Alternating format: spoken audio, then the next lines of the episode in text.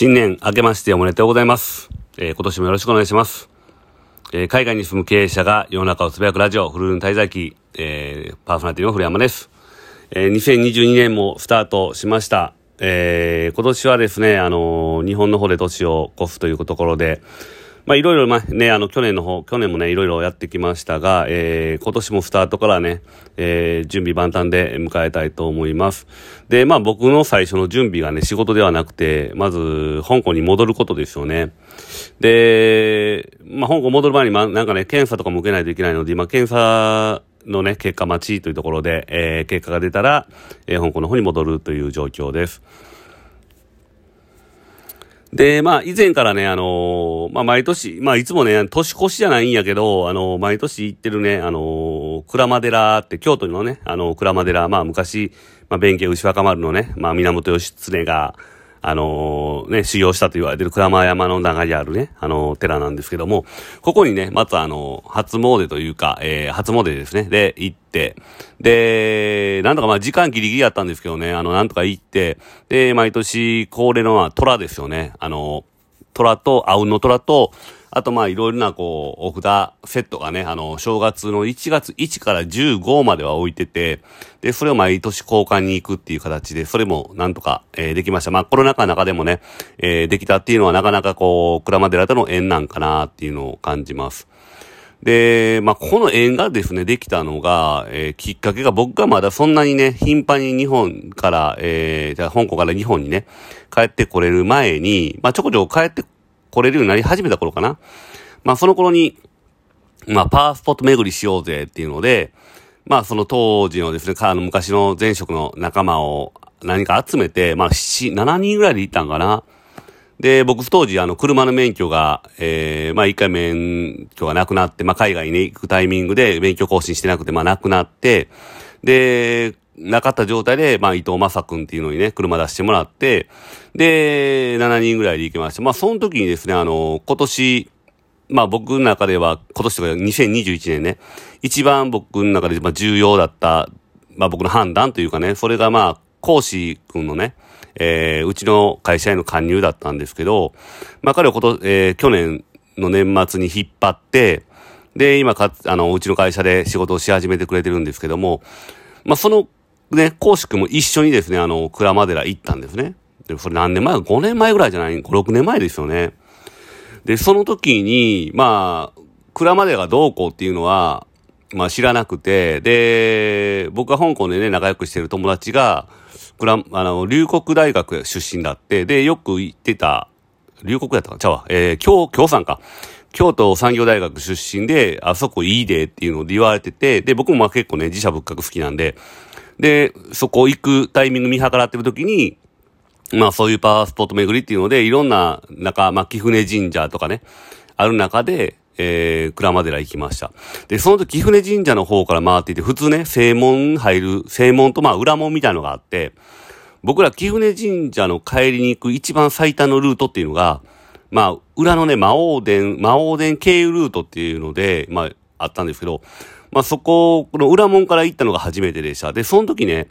パってこう、魔王殿の方から入ろうと思ったら、えー、そこの入り口のね、おばちゃんがね、まあ、あのーまあ、そこで杖とか、山登るための杖とかね、結構急な山なんで、で、杖とか貸してる中でおばちゃんが、もうここから結界なんでって言って、で、入ったら、その時ね、あの、僕らもそんなに霊感とかそんなもんな、全くないので、まあまあまあって、まあ霊感、あの、結界ねって、まあ笑いながらパーって入った時に、僕パーってこうね、あの、鳥肌立ったんですね。で、えー鳥肌立ってきたって言ったら、周りにいたその講師も、あと運転してくれた伊藤正っていうのもね、僕もですって言い出して、で、えー何これほんまにやばくない？みたいな感じで、1時間半ぐらいかけて山を登って、やっと聖で、あのね、聖堂っていうのかな？えー、とこ行きました。で、そこがなんかね、あのー境内の前に一個のこ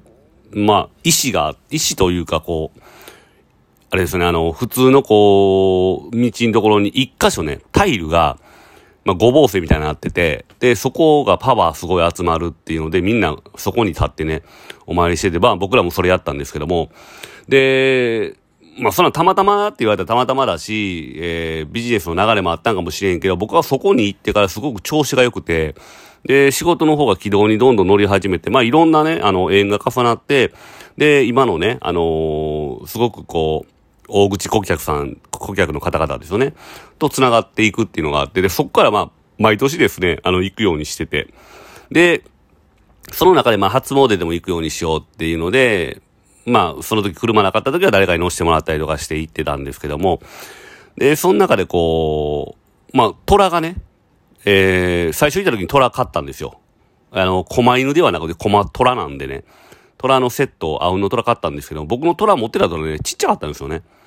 で、正月に行った時に、なんかビッグな虎がおって、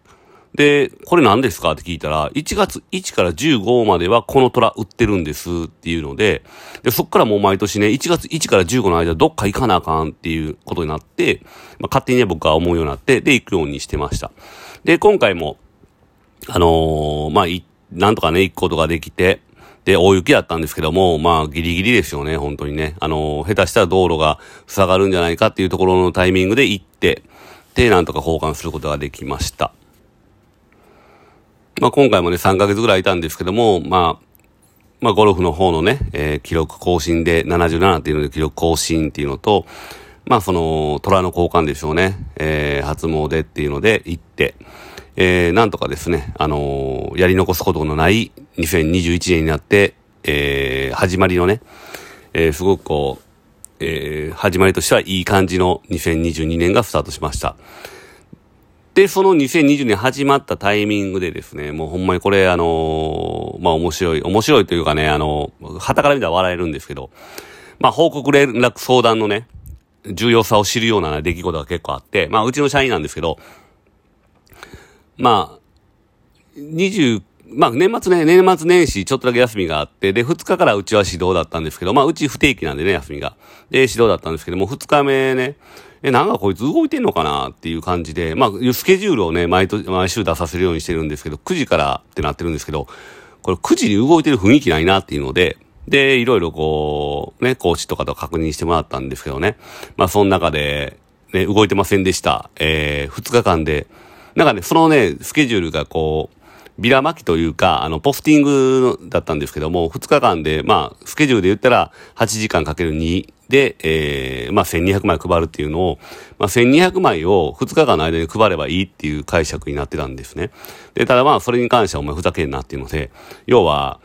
そういうレベルのレベルの役職じゃないでしょうっていうのと、要はその1200枚配ればいいではなくて、ちゃんと時間通りに出勤して、時間通りに退社、時間通りにね、出勤して仕事やり終えるっていうのがね、まあ、最大限の努力ですよね。要は、出勤時間何時でもいいよっていうね、そういう立場の契約ではないしっていうので、まあ話しました。あと、えー、まあ、銀行関係のね、仕事をまか、あの、お願いしてたんですけども、えー、入金したんかとかいろいろ聞いたら、まあ、報告ないから、まあ、どうなってんねんって言うと、えー、銀行が休みでした。で、まあ、それ知ってるよ。僕は知ってるからね。知ってたけど、まあ、それだったらそうで、えー、いついつ行きます、明日行きます？とかね、1日の日に2日に行きます？って言ってて、できませんでしたって、それさっき報告しろよと。事情をまず説明、説明して行けなかったら行けなかったで仕方がないから、理由があればね。なんで無理でしたとかね。言ってもなくて、後々で、あの、報告されると僕らからしたら、えー、これはできたんかなっていう確認するのをもう一回確認せなあかんですよね。だからほんまにね、あの、香港の社員、香港の社員と、まあ、うちね、香港には社員とバイトがいるんですけど、バイトができる子で、で、社員ができひん報告連絡相談すっげえね、完璧にやってくるので、まあ僕もそれが当たり前と思ってたんですけどね。えー、まあそうじゃない人もいるんだなっていうので、まあその辺も教えていかないといけないかなと思ってます。で、まあね、あのー、やっぱりこう前職で長い時間ね、一緒にこう、同じことを教育を受けてたね、えー、講師に関しては、すごくね、あの、言わなくても分かってくれる部分がすごくあって、で、今回の報告連絡相談の点についても、やっぱり彼は理解できるんですよね、言う前に。で、僕らの中でそれが当たり前なんですけども、まあ、うちの社員からしたらね、それが当たり前じゃないのかどうかわかんないけど、やっぱりね、なんかわけわからん行動をね、よくするんで、もうその辺はほんまにこう、教育って大事なのと、あとやっぱワタミに感謝せなあかんなっていうのをね、改めて思いました。で、新年早々ね、1日からまあそういうやりとりをやってて、まあ、なかなかイライラするところもあったんですけども、まあ2022年そういう教育もしながらね、えー、新しくもうぶ、えー、クレープのね、えー、クレープ屋さんの、まあ、新しい物件も契約終わったんで、えー、2月にオープンに、準備に向けて、メニューの開発とかね、えー、店舗のデザインとかをしていってる状態です。まあ、スタートとしては去年よりも、えー、早いスタートができるようになったので、まあ、その点についてはね、えー、去年よりも、えー、飛躍できるような一年になればいいかな、というふうに思ってます。まあ、新しい仲間も加わったので、今年もね、えー、まあ、事業の方がうまくいくのであれば、また新しい仲間を迎えて、まあ、組織の方を、えー、ちょっとずつちょっとずつね、えー、強化して進んでいければいいかな、と思ってます。